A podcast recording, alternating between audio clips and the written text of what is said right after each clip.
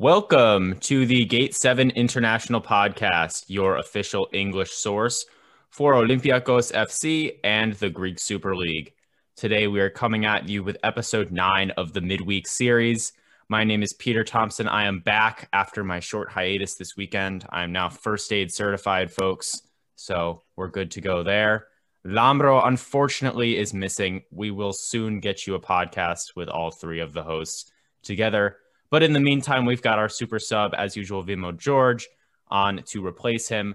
I'm also here with Ali Bulubasis, of course, and our special guest, most importantly, Michael Vicini. Michael, thank you so much for joining us. We're really excited for this episode. How are you doing?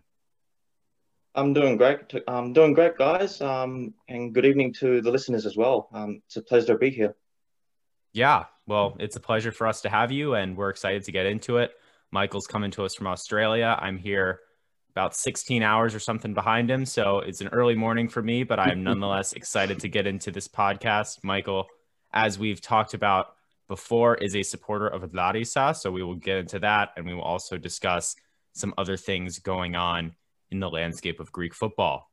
Before I get into that, I do have a few announcements to make about the podcast. On our next weekend episode, we will be joined by Theo Buras from Agona Sport. You all will be seeing that on Monday, October 26th. We will be discussing the Marseille game that happens after we recorded this today, as well as pre match for Porto in, in, next week's Champions League. We are recording this before the Marseille game, so keep that in mind. On next midweek series, we will be joined by Antonios from Hellas Football. You will be seeing that one, I believe, on Friday, October 29th. He will be joining us to discuss Panathinaikos' current situation, the rivalry between Panathinaikos and Olympiacos, as well as upcoming fixtures for the Europa League. You can follow him at Pirus7019. On Sunday, November 1st, we have a guest that we are so surprised about. We're not going to tell you who it is yet, this is going to be a massive one. And that's why we're going to be using it as a bit of a surprise. More information will be coming as we get closer to the day, but this is going to be a huge one, folks. On Thursday, November 5th, we will be joined by a correspondent from PAOK Talk, which is a new podcast about PAOK that we are really excited to see jumping up. And we look forward to collaborating with them as PAOK continue their European campaign. Finally, the episode with Bob Beans has been pushed back a week, so that will be coming out on Monday, November 9th. He will be returning to discuss Olympiacos as usual. You can follow him at Olympiacos underscore ENG. That's Olympiacos with a K. And don't forget to visit his website, thrilosworld.com, for more English articles and info about Olympiacos. Lastly, I want to say thank you again to our sponsor, Piraeus International Incorporated.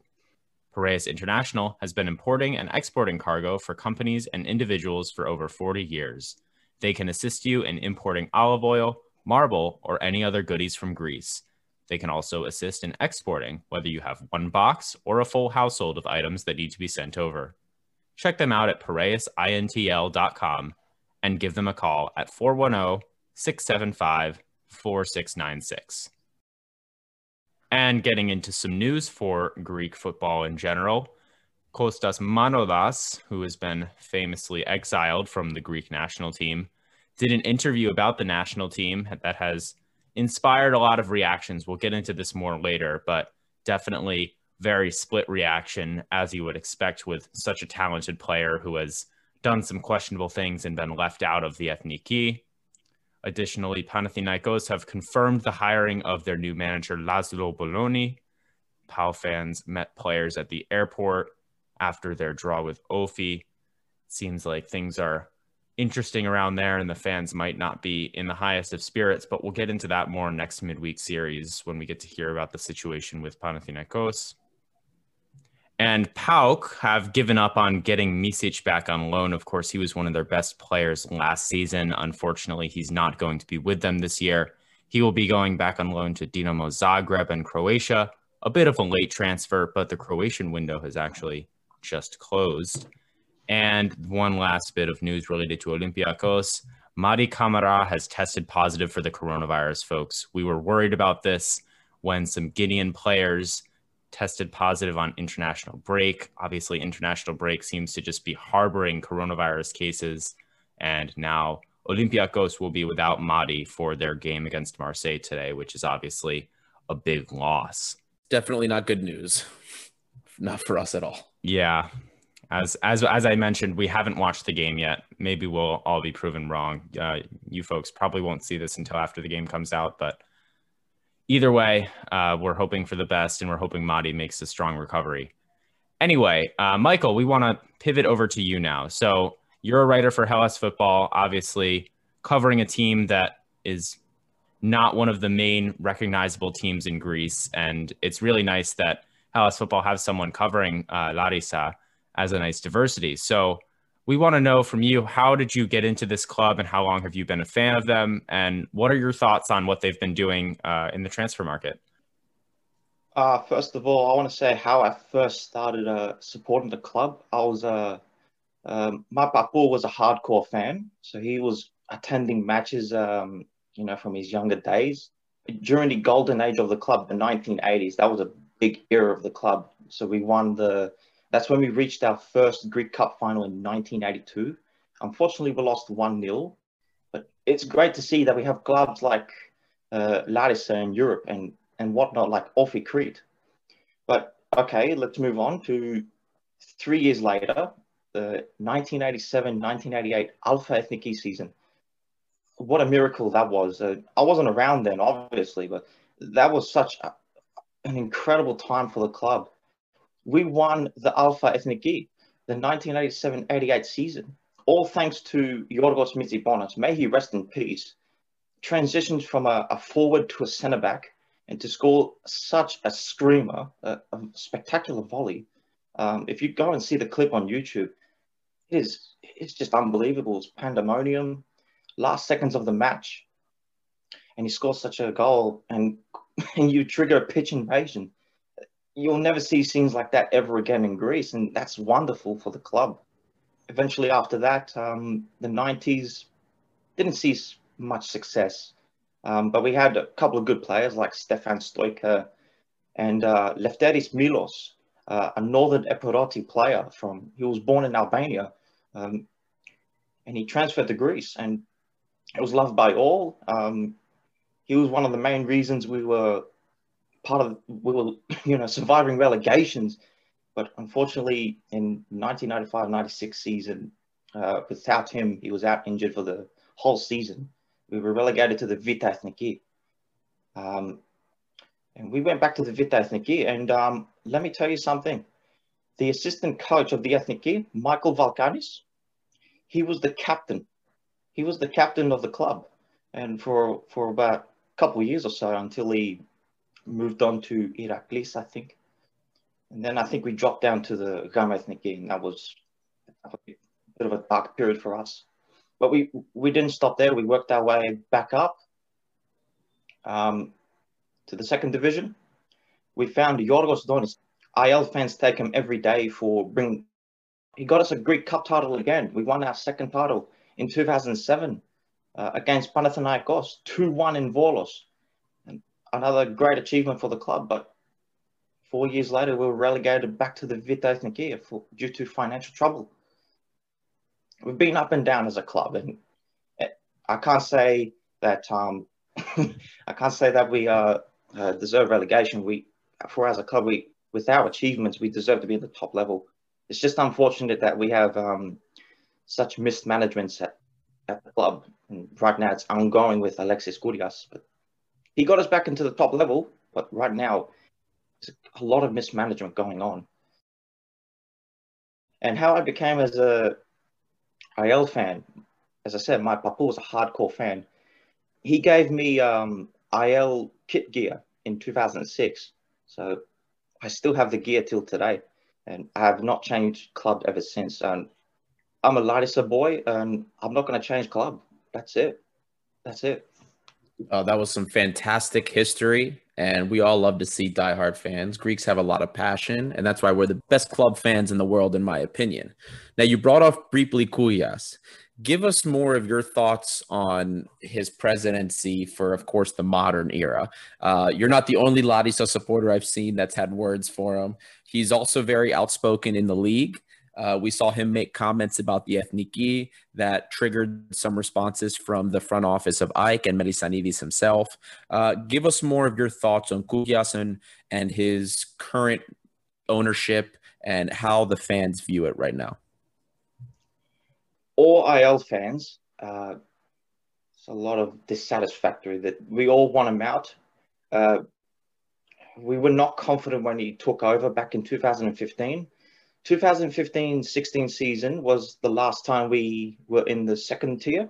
We got promoted um, back to the Super League. And that was great to see. It was a full stadium that day against, I think it was against Chania. We beat them 1-0. But when he took over the club, um, one of my fellow Hellas football writers who follow, who closely follows Panachaiki, and he has the same thoughts as me because Alexis Kougias, when he was at Panachaiki, he destroyed the club. He absolutely destroyed the club with with internal issues, everything, all these ultimatums he was putting up against players and staff and everything. You you do you do not want to see this at at any club, even at Olympiacos, Panathinaikos, AEK, PAOK. You don't want to see that at any club. And that's what's happened at AEL. And also, when I wouldn't say we're in financial difficulty, he's got money, Kougias. He's a he's a well-known lawyer in Greece. So I respect him as a lawyer, him in the football world, him in the football world, do not put him in anywhere near your club. Say he was managing Olympiacos. Say he was the owner.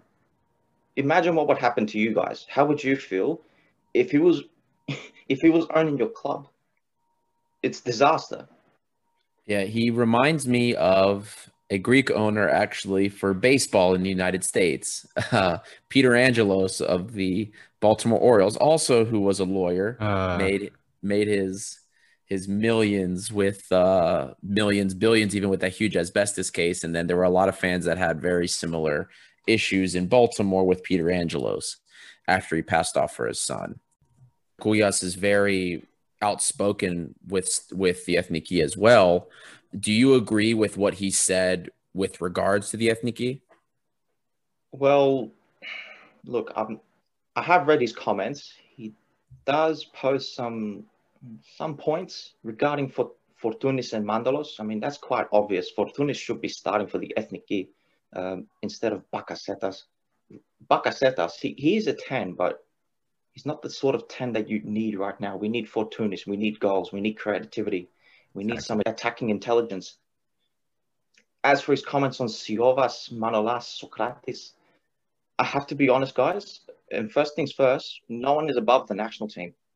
Mm. No one. But we don't know what happened between Manolas and Socrates. Because I've, I've read a report last year in Gazzetta that the door is open for both of them.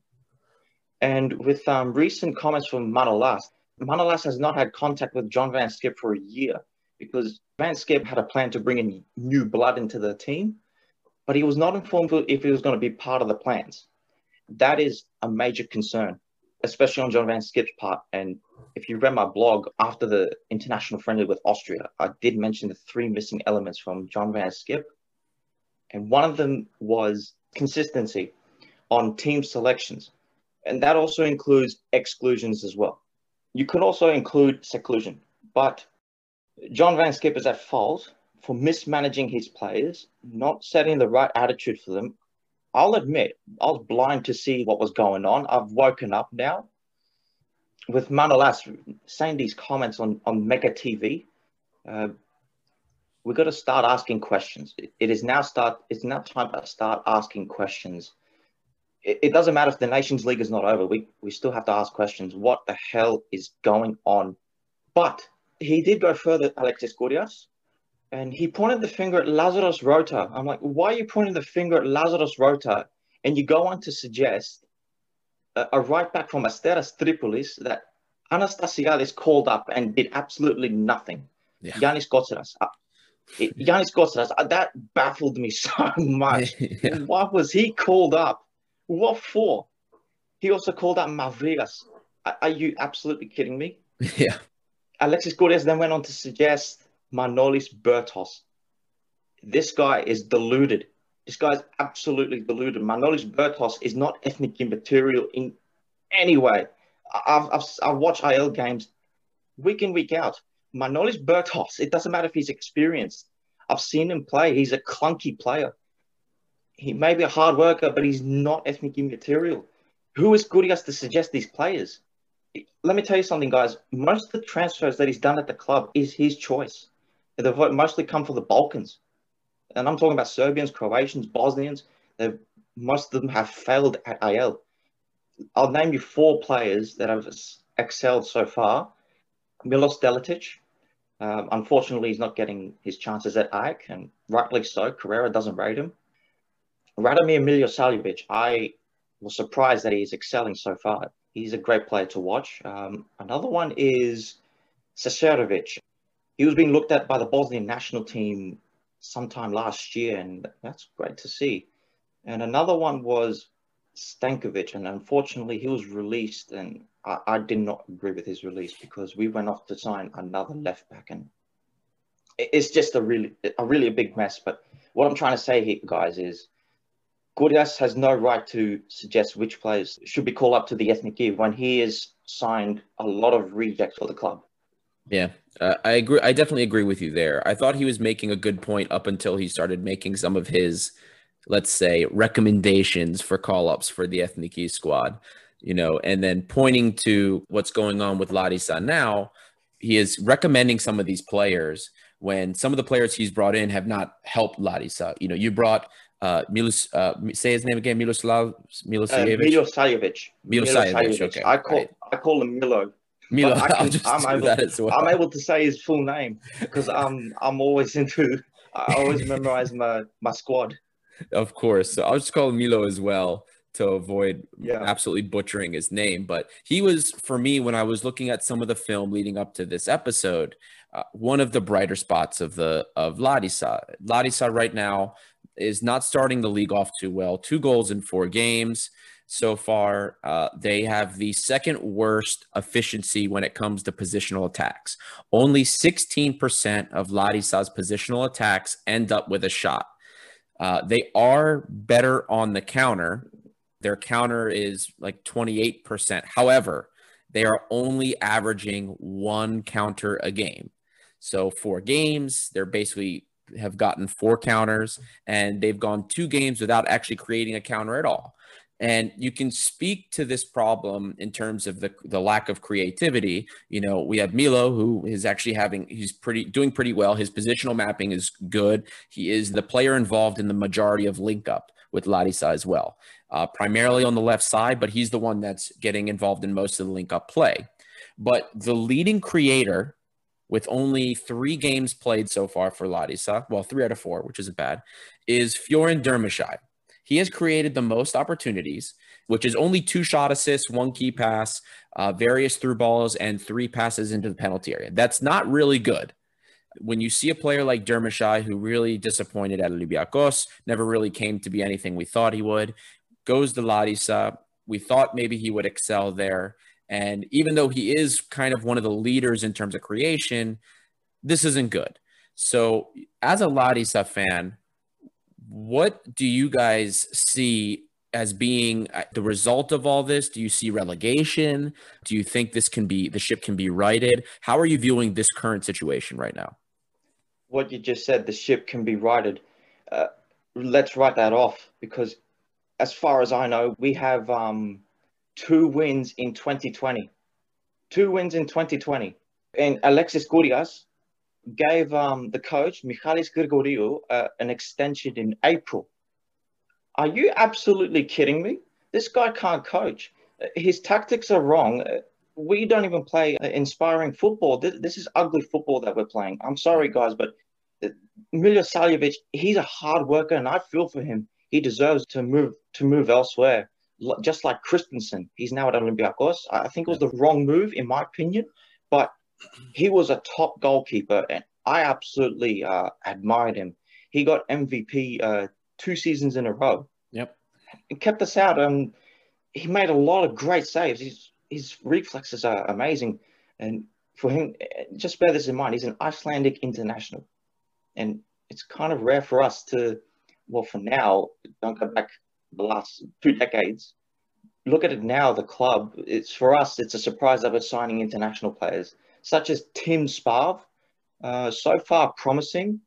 I'm hoping to see more of him though, but I'd rather see him as centre back right now because the centre back situation right now, Nikola Zizic is another one, is another defender that I like, but he's very injury prone.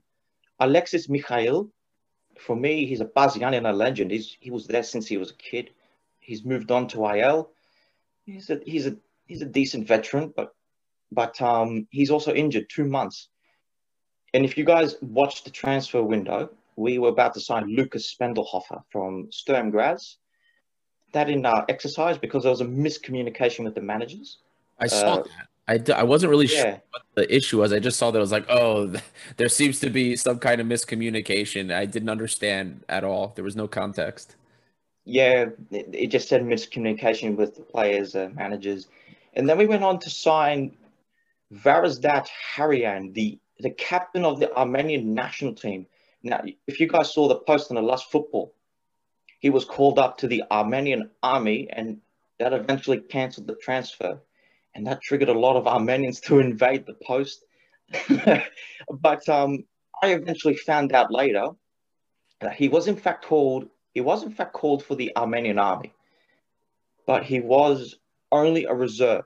But he had to stay put in Russia, I think, or in Armenia, and now he's playing for FC Tambov, and I think that's a Russian club. It's a shame that we did not uh, continue our search for signing another centre back that's the most important area right now. And the free agent window ends this Friday.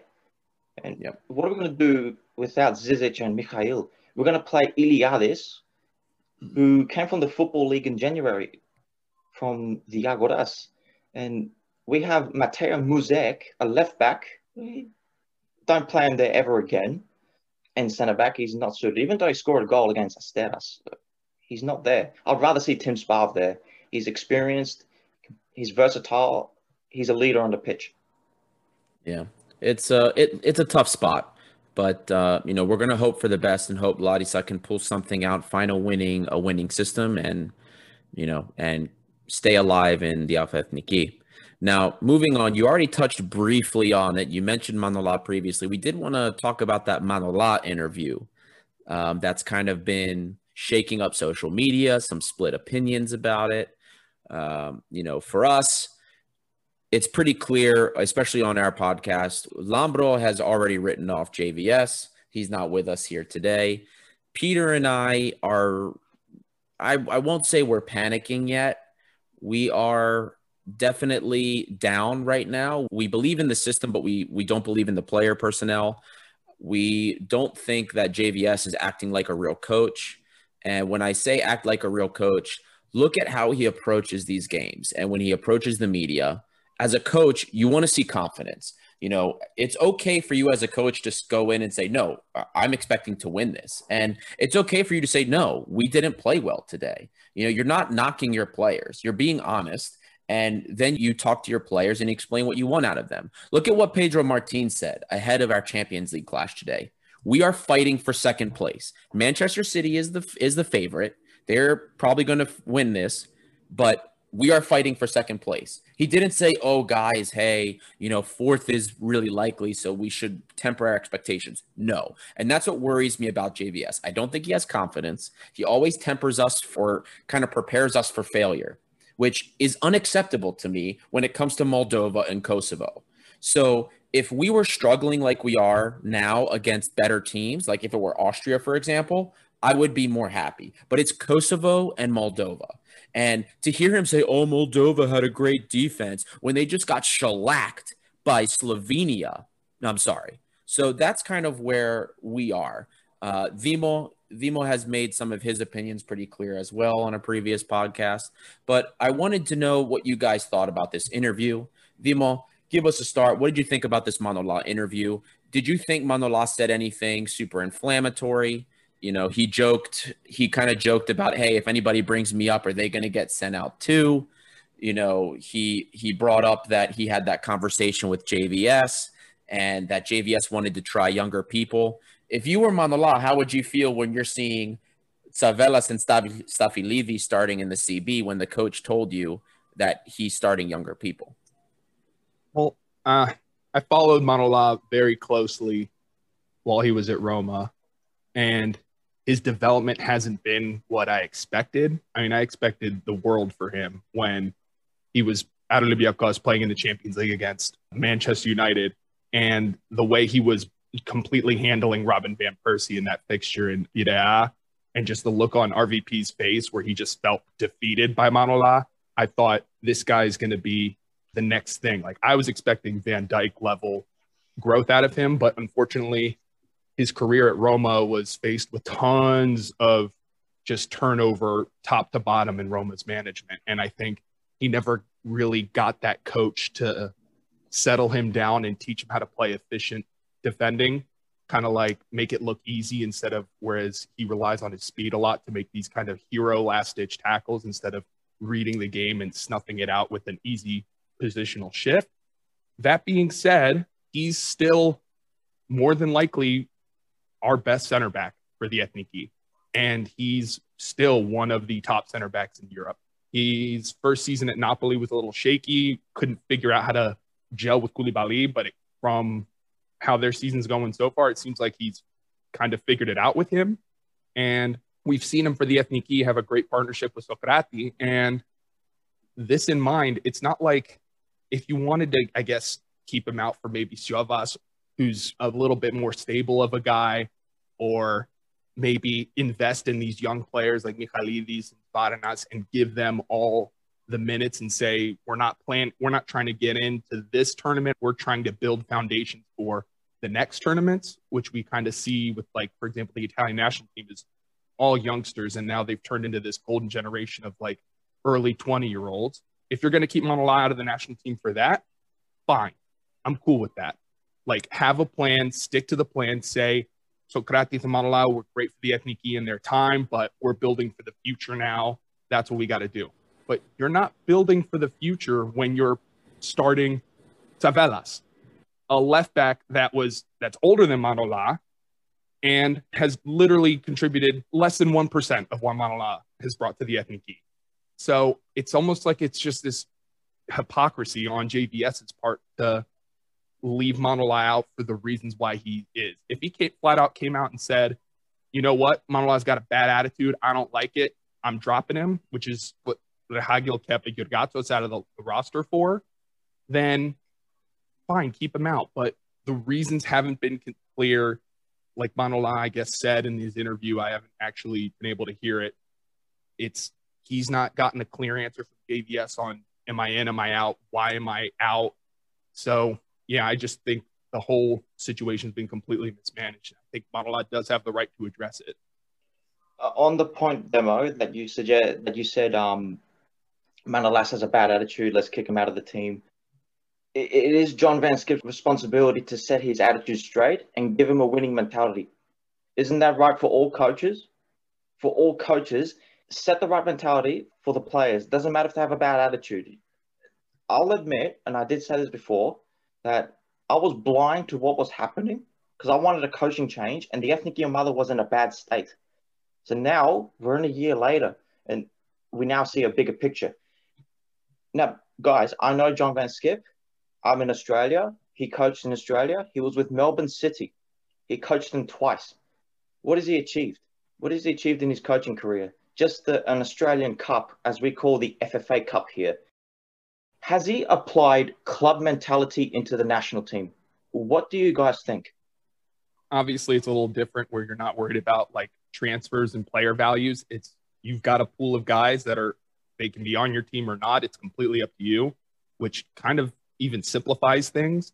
But yeah, kind of to, to build on that, what you were saying earlier about like not handling the Manola situation right. Reading about what Hagel did with Georgatos, he gave him looks. He he brought him onto the Ethniki and saw him play for himself and watched him actually train with the team and interact with the team.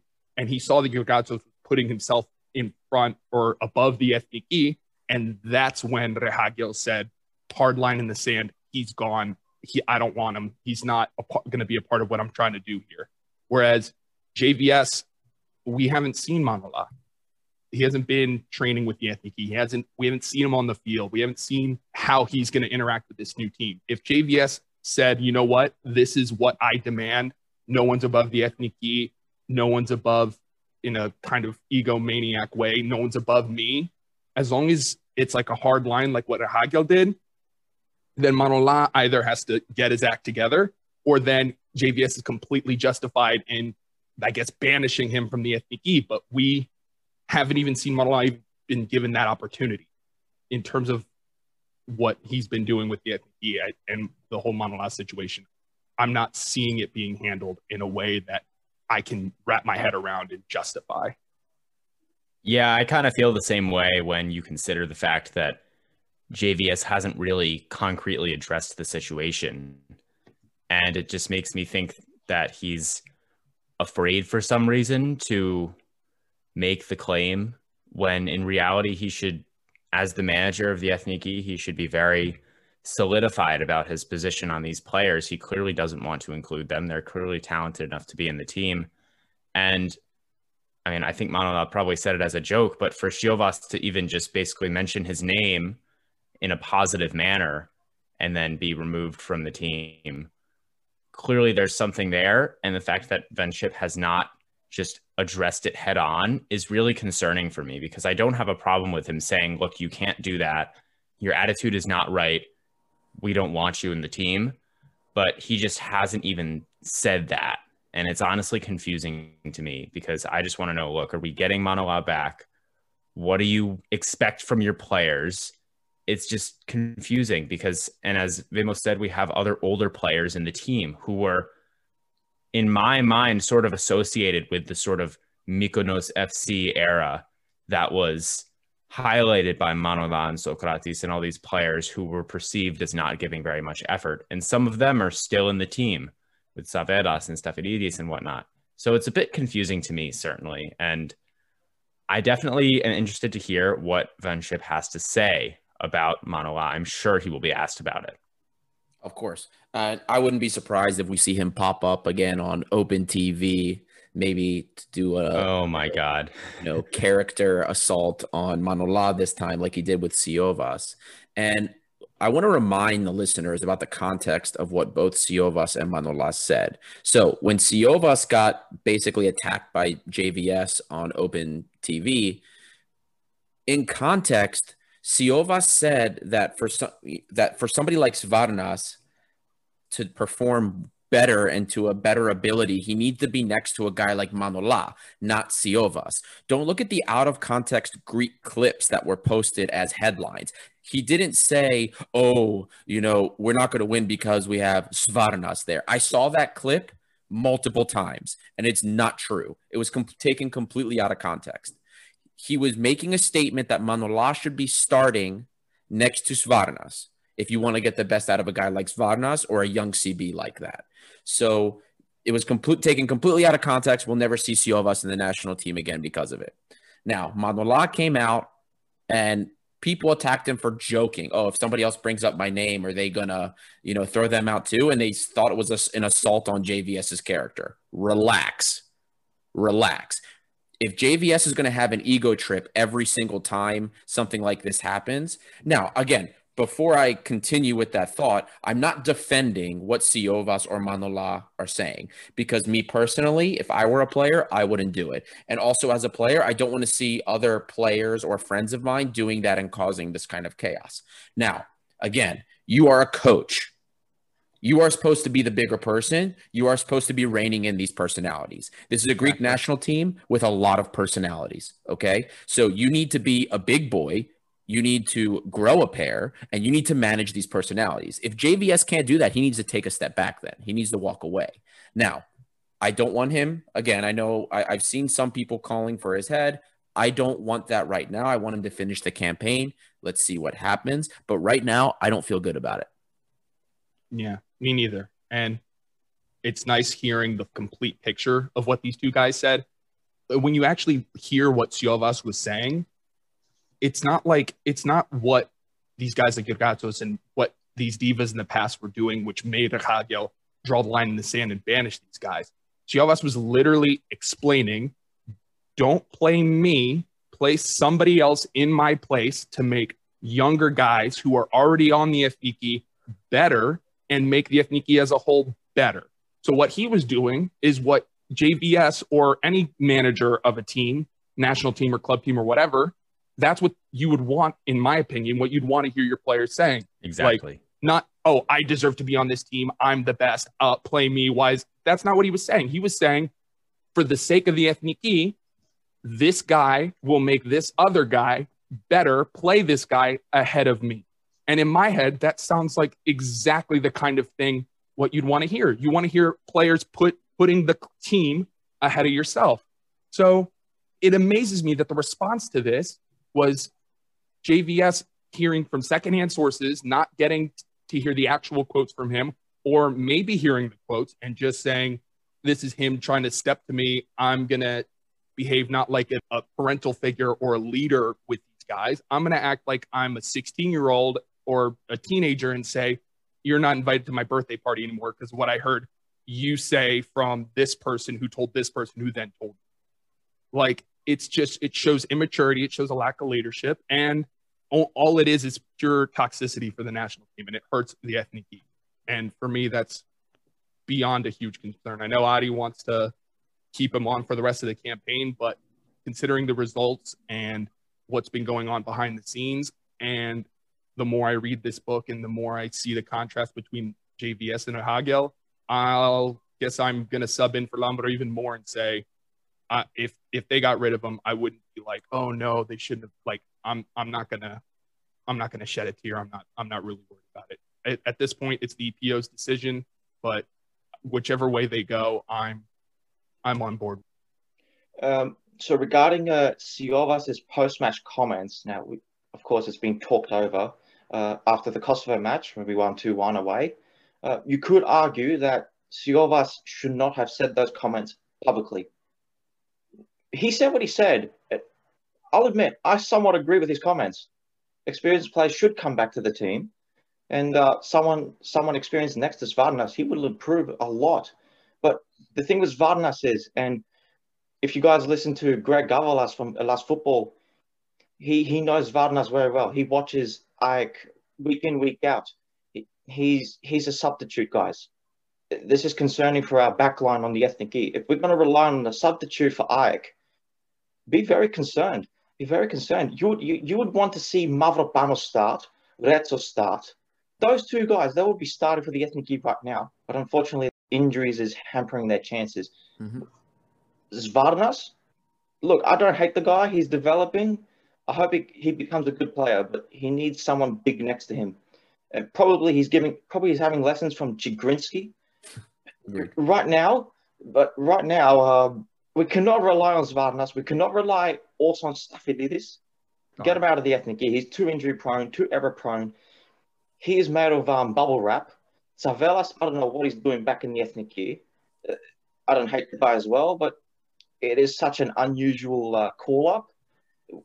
That one centre back is missing, and I do rate him, and he's at Panathinaikos. His name is Achilleas Poungouras.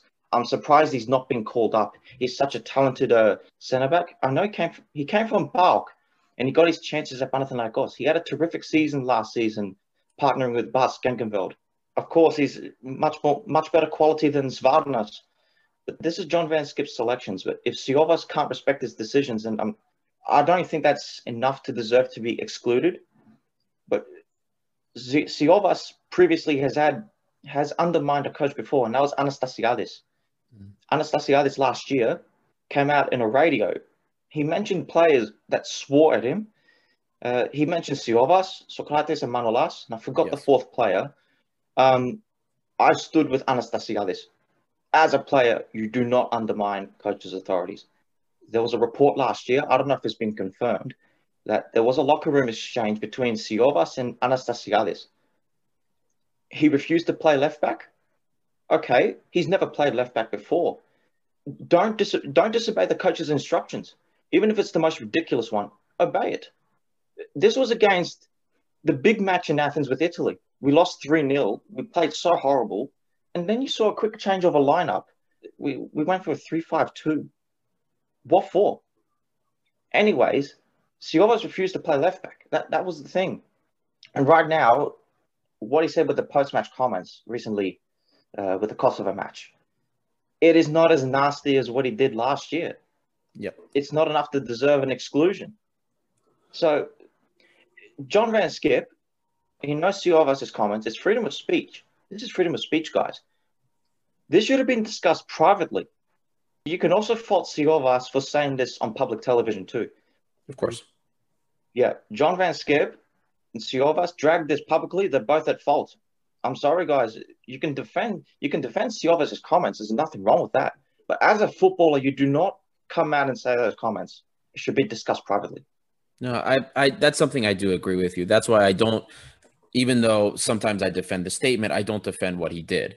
As a player myself, and as a player who, you know, injury kept me from my college career, uh, I never did that. I had a Greek coach too. God forbid I ever cursed at him. Uh, he probably would have actually punched me. I have no idea, but I never would have dared to do some of the stuff I heard, you know, that was said to Anastasiadis. Now, obviously, we could talk literally all day about the national team, about the interviews, everything, uh, but we do have some other things we have to move on to. We have two important Europa League games for Greek for Greek teams. PAOK is playing against Omonia. Some of you may remember Olympiacos played Omonia, beat them, beat them over two legs in order to move on to the group stage of Champions League. Just as a quick highlight, uh, Omonia has two league wins going directly into this game. PAOK had a win and a tough derby draw. So, in terms of form, they're both more or less on equal footing. Both teams, interestingly enough, they line up for Europe much more defensively and they don't possess much. Um, every European game besides the second leg of Krasnodar, PAOK has never attempted more than 350 passes. Now, some of you might look at that and say, well, what does that mean? 350 passes sounds like a lot. In Greece, PAOK is averaging close to 500 passes a game when they're playing Greek competition. So, PAOK is on a more offensive leg when they're in Greece and they treat Greece as such, but obviously they play much more defensive when it comes to Europe. Omonia is in a similar position in Cyprus. But in Cyprus, they still don't really pass the ball that often. They are much more defensive more of the time. Um, they only really played attacking against guys like Legia Warsaw and Ararat that they played in the Champions League qualifiers. But it's going to be an interesting game because we have two teams that line up very defensively and somebody has to possess the ball. so they both can't be defensive the whole game. So I'm really interested to see how this plays out. Yeah, it's going to be an interesting one for sure when we we're discussing Olympiacos versus Omonia, we had talked about how Omonia are a lot like a Greek team, and this game will play out a lot like a league game, uh, you know, a game against a Greek team. And I think it should be interesting as well because of the potential for some interesting counterattacking football. Obviously, with both teams probably looking to take a more defensive initiative. Omonia, a very scrappy team in general, and as we've talked about, they've had a very defensive campaign in Europe. Now, I'm concerned about PAOK primarily for the right back position. We obviously know PAOK traditionally line up in their three at the back formation, and they've had a lot of trouble finding a good right back. Crespo, not a bad player, but out of position. And then Moussa Wagué, who I personally haven't been really impressed with on loan from Barcelona. Omonia like to go down the left side traditionally, which is what we've seen with Yezchak. I think that's how that's said. Comes very high up. I'm a bit worried about that for PAOK on the right side. Uh, Yishak is that he's their left back, but he pushes all. I mean, when you, I, it's easy to confuse because when you look at the positional mapping, he's in the top third of the field always. So he pushes really far up, and on those attacks, which allows their their forwards to kind of go more central. Uh, but yeah, they do love to attack that left side, and PAOK don't really have that right back solution. And that kid that came from the Barca academy isn't exactly.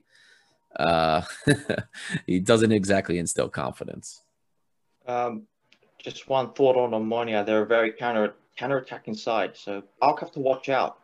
We saw it against Olympiacos guys, and there are no um, minnows they're they're Cypriot Giants. There's no question about it. They're back in Europe after some downfall in the last decade. PAOK have to watch out. They're a, they're a counter-attacking side. We saw it against Olympiacos. We saw it in Piraeus that they tried to hit hit Olympiacos on the counter and they they targeted Holebas. I noticed that a, a lot. And in the second leg, Olympiacos they, they should have won that match. They had a lot of a lot of shots. I don't know how Mhm. they scored. Fabiano's a top goalkeeper. Yep. Came from Porto, just like Jose Sa. Are going to score past him with Antonio Colak? 3.5 million signing and he's yet to score. We'll wait and see. Is Karol Swiderski going to to start instead? We'll find out. Thomas Murg, uh, Dimitris Pelkas replacement, uh, scored a goal against Ajax in the derby, the last round. Uh, wasn't enough to judge because he, he was a substitute. But I, I'm interested to see if he will produce something in as a Pelkas replacement. Yeah. Even Zivkovic, even Zivkovic should be starting and not start. I mean, uh, Solis should be starting. For Oh, these matches, you need Solis. Yeah. Yeah. Now, bringing up the counter for Omonia, and I mean, we, like you said, against Olympiacos, we saw them cover great distance on the counter, and it looked very threatening. So we we went through the data, and we were kind of looking at how Omonia's, how their attacks line up, how their counter attacks line up, and I was surprised to see this in Europe so far. Omonia's attack, as you can expect, is pretty toothless. Their positional attacks only result in shots 14.4% of the time. Uh, it's- pretty pretty bad. We had mentioned that Larissa's at 16%, and that's the second worst in the Greek Super League. So 14.4% is pretty bad. Now it is Europe, of course. They play against better competition, so you you would expect it not to be very effective. Now, their counters only result in a shot 8% of the time, which surprised me because they cover ground so well on their counters. But there's some important context to remember here. Maybe only 8% of their counters result in a shot, but they don't need many shots to convert. Omonia have only had nine shots on target in their European campaign so far. Of those nine shots on target, five goals. So if they get it on target more than 50% of the time, it goes in. Now, why is that scary? Because some people, some PAOK fans will say, hey, all that means is PAOK has to watch the counter and divert pressure outside and they're good. Yeah, but it's easier said than done because right now, 50% of counters that go against PAOK end up in a shot. So they should be very scared and they do have to be worried about that counter because they're very susceptible to it. Now, remember, I think you mentioned before, it comes from the left side of Omonia, the counterattacks, right? Most of the time, that's correct. Most of the time. So, say if Crespo starts or Leo Matos, who, who is a decent right back now, but he's aging, say if they attack the right back position, what's going to happen? And Moussa Wagué, okay, he's talented. He's an upcoming talent for, I think, Senegal, uh, online from Barcelona. What I noticed with Wagué is he pushes very high up on the field, but can he track back? That's that's the thing. Can he track back?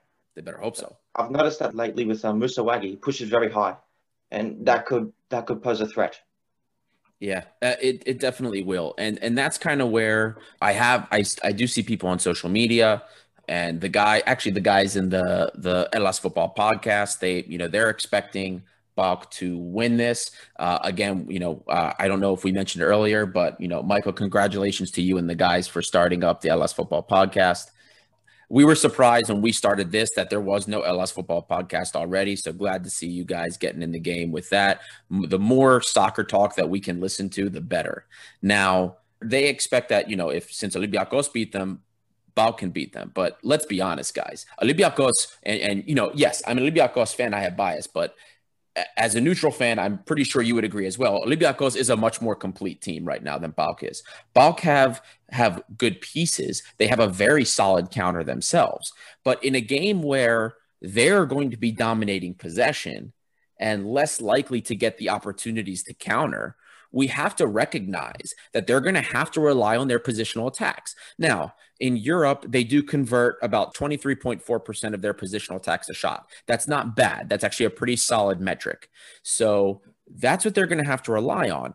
And they're going to have to rely on the creativity from guys like Zivkovic, who was well, since they brought him in, I thought has looked pretty good. He's very dynamic. Um, Solis was incredible for them leading up in the qualifiers, but he's kind of cooled off a little bit, especially in Greece. So they're still going to need some of that creativity in order to break down this defense. So if we're going to do hot takes, which I want everybody to give a hot take, I want everybody to give me what their predicted score. You know, I think PAOK on a good day beats this Omonia comfortably. But the problem is we don't know what PAOK we're going to get. And in Europe, they don't give me a lot of trust, even in Europa League. So I'm not going to be surprised if we get a 1 1. Uh, we see a 1 1 draw in this. I want I want PAOK to win, but as I said, and as we all know, Omonia are dangerous on the counter attack, and that is up to the PAOK defense if they can, you know, prevent them, prevent the counter attacks and stop them, and score a couple of goals and and win this match. Um, I'm sorry, guys, but I'm going to go for a PAOK loss. one nil, one nil win to Omonia. We asked I'm for sorry, hot guys. takes, to be I, I can't. I'm We not. did. I don't know what the lineup will be will look like. I hope it's a strong lineup and get the win. But the way things are going, uh, I'm going for a loss. Lambro is probably so sad. When he hears this, he's going to be so sad he wasn't here to hear this.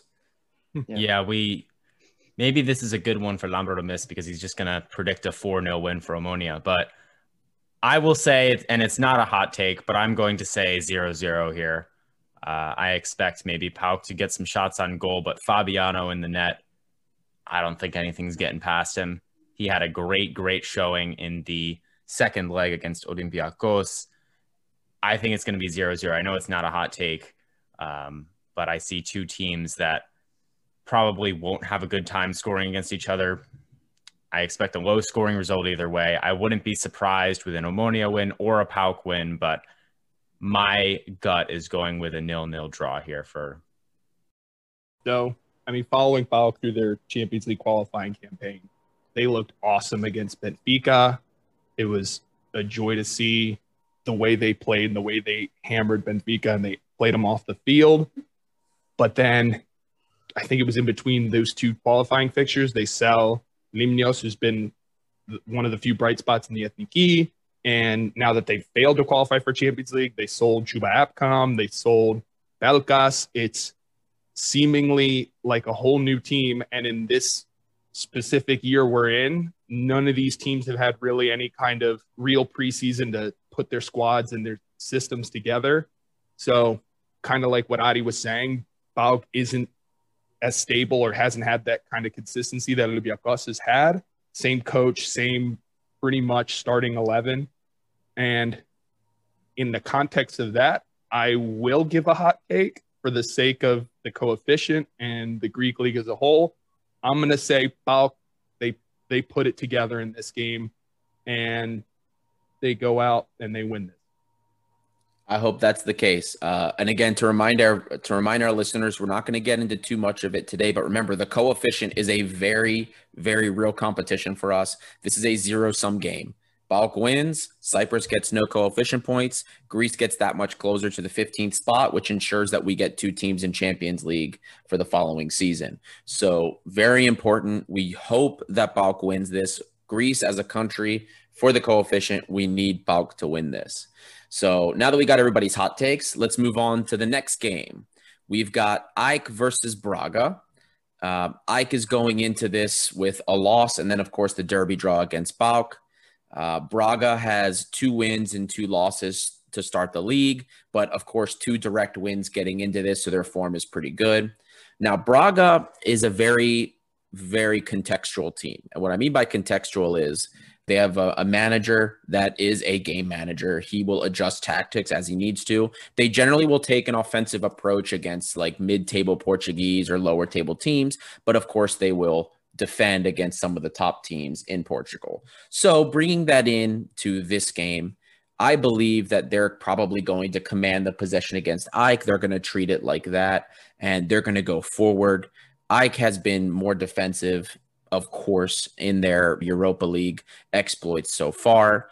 It's going to be a very tough midfield test for Simoes and Krsticic again.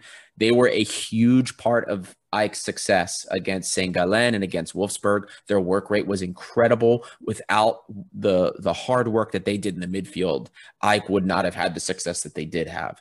So this is going to be huge because Braga also has an equally hard working duo in terms of their their defensive metrics and their with their midfield win rates. They are very similar, if not actually a little bit better than both Simoes and Krsticic. These guys are hard workers and they are going to fight very hard. So this is going to be a very difficult midfield battle for AEK.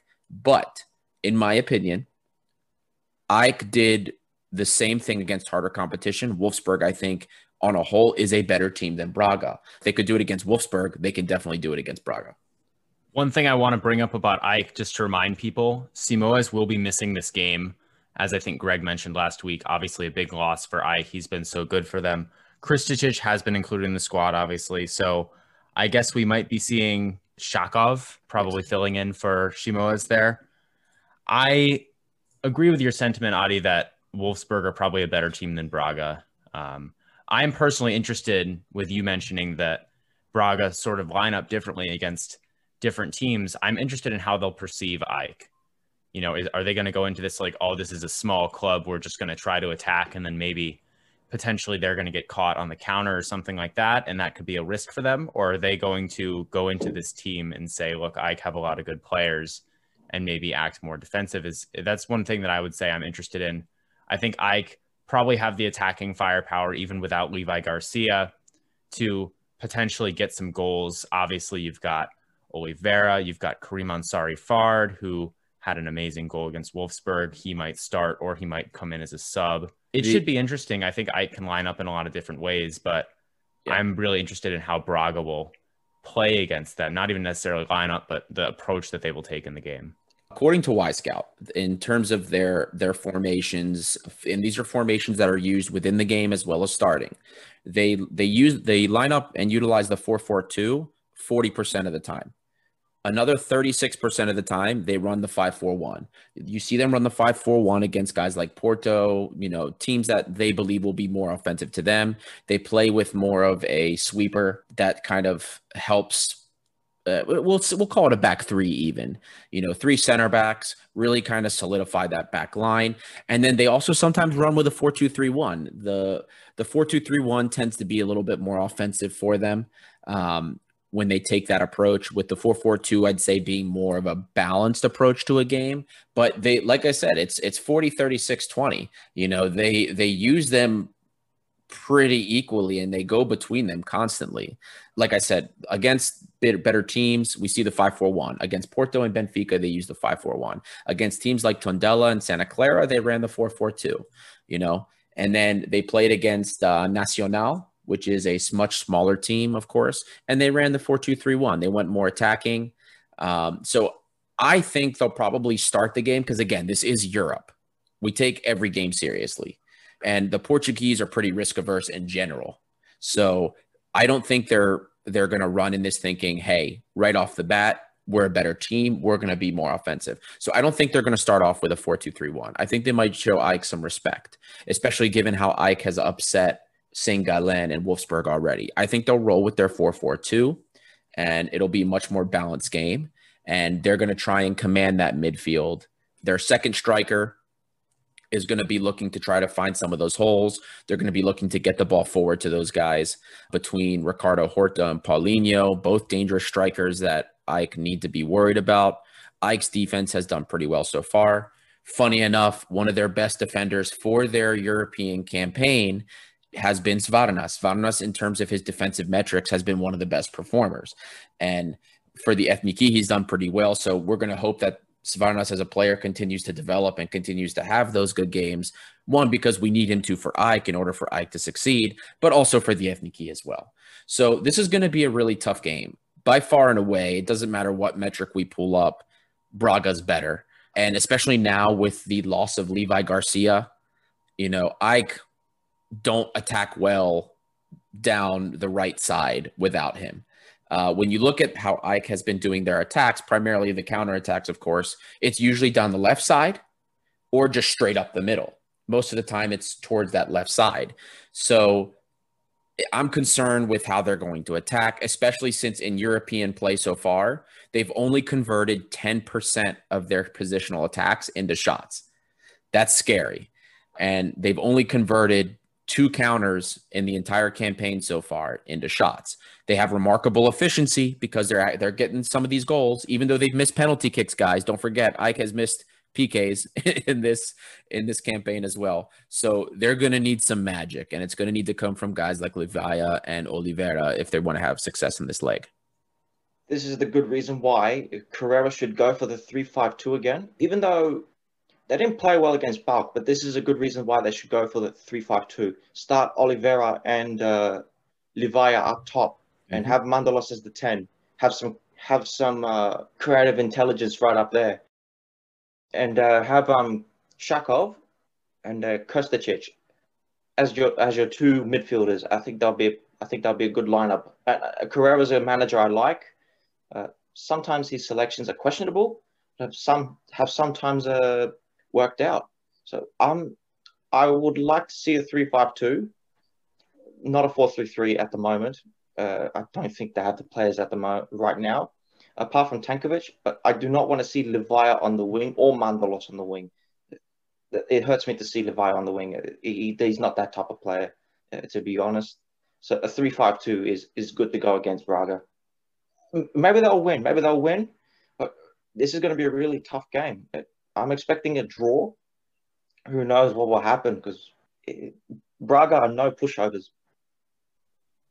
Yeah, one player I'm interested in seeing is Tankovic for sure he obviously registered the assist in the PAOK game over the weekend, I believe, and he's of course a new signing and more or less when they use a 3-4-3 fills in for Levi Garcia on the right wing. Now, I think a 3-5-2, I agree that that might be the better option. We've talked about Mantalos on the wing with the Ethniki and how it's not the best use of him and obviously I think the same is true for Ike and they've got so much attacking firepower up front they can even bring Ansarifard off the bench, but if you have Tankovic off the bench in that 3-5-2, I think that's a very good lineup to use. And I don't know if we want to get into hot takes yet, but I personally think that Ike can win this game. I think they will win this game. I think they might catch Braga off guard a little bit. I'm going to go with a 2 1 victory for Ike. I'm going to say Oliveira scores the first and Ansarifard scores the second and then Braga get a late goal at the end of the game, but it's too late to get back the points, and Ike win. That's my prediction. I'm gonna stick with my prediction and say a draw. Nemo. Yeah, I guess it for me it depends on what they they line up in. Uh, the three five two is sounding pretty good to me, especially since on paper, like Adi said, the metrics suggest that Braga are the stronger side, and the three five two kind of lends itself to a little versatility and being able to have those wing backs drop back and create a five man back line and just having three center backs instead of two, it allows them to kind of be stronger defensively. And in watching Mandalo and knowing that he operates so much better in the hole and then having two outlets in playing a 3-5-2 and two strikers, I think that could be very beneficial for his style of game.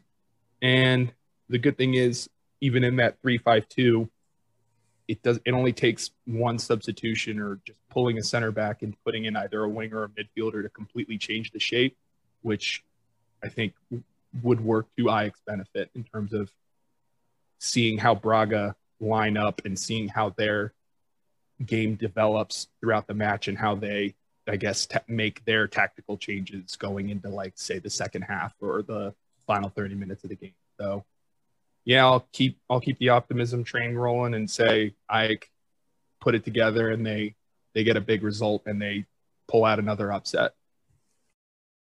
Uh, it's tough for me to share in the optimism. Only, I mean, Greek teams do tend to match up better against Portuguese teams because they play slower pace. We can we can match the pace very well the the more I look at the data when it comes to possession and position mapping, and I see I see when I'm looking I'm looking at each one of these games for Braga in terms of their passes and how they distribute the ball. This midfield is crowded. They love to crowd this midfield out. get the balls forward, triangles everywhere. Um, uh, looks like interplay, a lot of link ups here between guys like Bruno Viana, uh. I mean, lots of lots of great link up here. I'm concerned because this midfield looks pretty compact, and without Simoes to complement Krsticic and help win those and help fight for that midfield, I don't know. I mean, again, it is a Portuguese team. The slower buildup will benefit AEK in that respect. I don't know. I'm going to go with uh, probably one nothing, maybe even two nothing for Braga here. Um, I again, I could prove me wrong, but for me, I think maybe the luck's going to run out here a little bit, and I think they're going to see a, a one nothing. Uh, you know what? I'll, I'll, do a hotter take. I'll even say two nothing loss here uh, to Braga. I want them to win. We need it for the coefficient. Um, but I mean, Braga's a tough cookie, and Ike's had a little bit of luck so far. Uh, I just think it runs out a little bit here.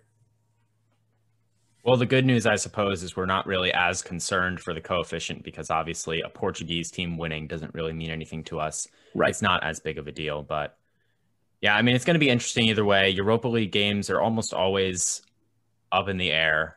Uh, they can almost always be either team winning uh, just because it's so many teams coming from so many different countries. So it'll be a really interesting game either way, as will PAOK we'll have to see what happens. I am a bit worried for AEK without Simoes. He's obviously one of their most important players, but we'll see if they can pull it out. That being said, uh, I just want to thank you again, Michael, for coming on.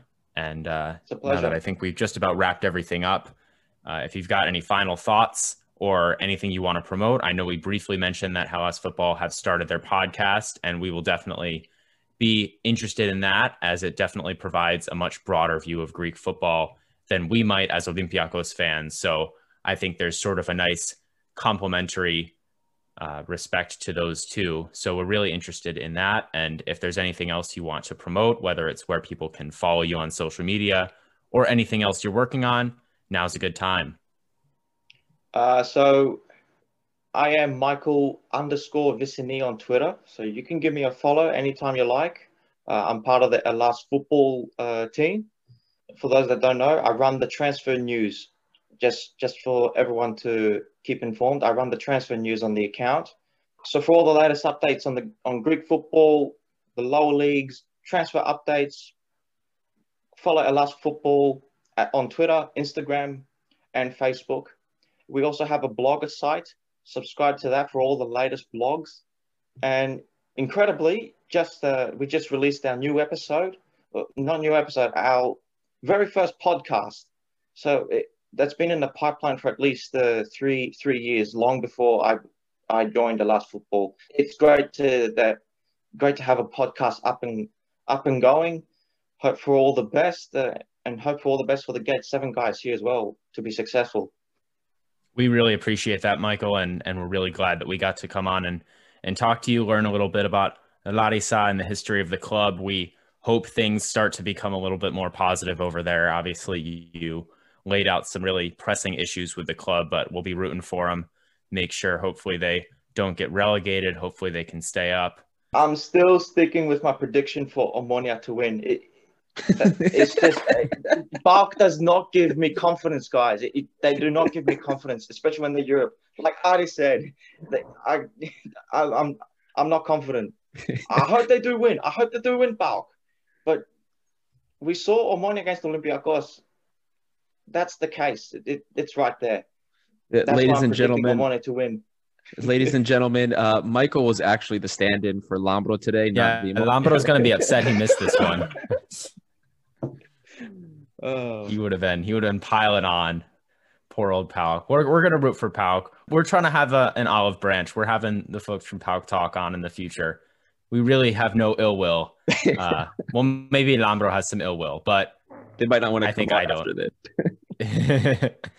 um, but yeah, there are some huge European games coming up for the three Greek clubs participating in those competitions, and we will have our eyes firmly on all of those fixtures. We're really excited for the start of the European campaign.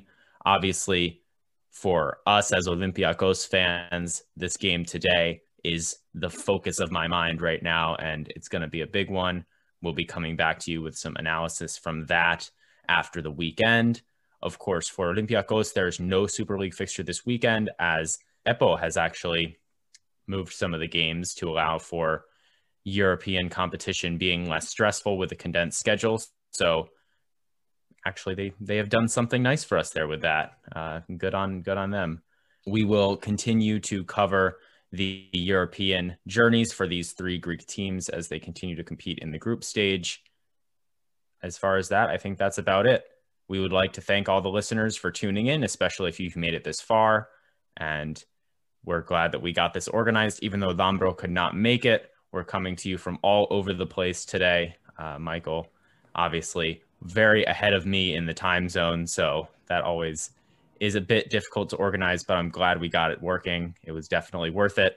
And we will see you this weekend for post match of Marseille. Be sure to continue to interact with us on social media and have a nice rest of your day and enjoy the game. And don't forget, keep an ear out and an eye out, of course, on social media for more hints about who the very mysterious special guest will be.